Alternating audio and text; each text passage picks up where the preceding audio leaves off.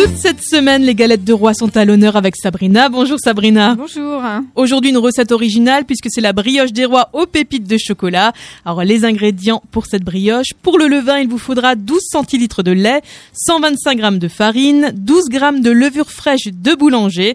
Et pour la brioche, il vous faut 250 g de farine, 2 œufs, 50 g de sucre, 5 g de sel, 200 g de beurre, une gousse de vanille, un paquet de pépites de chocolat, le zeste d'une orange non traitée et on n'oublie pas évidemment la fève. Alors on va commencer par préparer notre levain. Donc dans une casserole, on fait chauffer le lait à 30 degrés. On verse, versez-le dans la cuve d'un batteur muni d'un crochet et ajoutez la levure fraîche. Mélangez jusqu'à ce que la levure soit complètement dissoute. Versez la farine sur ce mélange et laissez reposer une heure sans mélanger. Quand le mélange a reposé une heure, on verse donc le reste de farine pour la brioche, le sucre, le sel, les œufs battus et on lance le batteur pour qu'il pétrisse la pâte. D'abord lentement pendant 5 minutes, puis à vitesse moyenne pendant 5 autres minutes.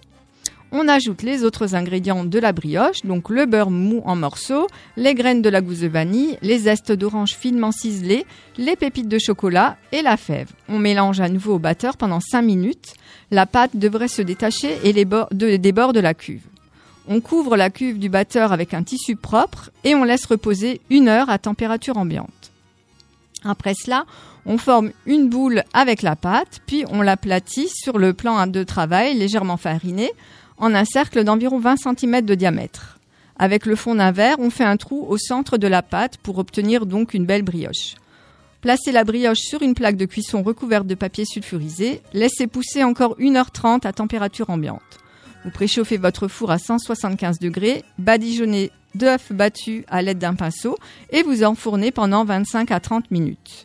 On la laisse complètement refroidir avant de la décorer et de la déguster. Ah bah ça donne toujours tellement envie de ces bonnes recettes Sabrina. On se retrouve demain? À demain. Et vous pouvez retrouver bien sûr cette recette en podcast sur notre site radiomélodie.com.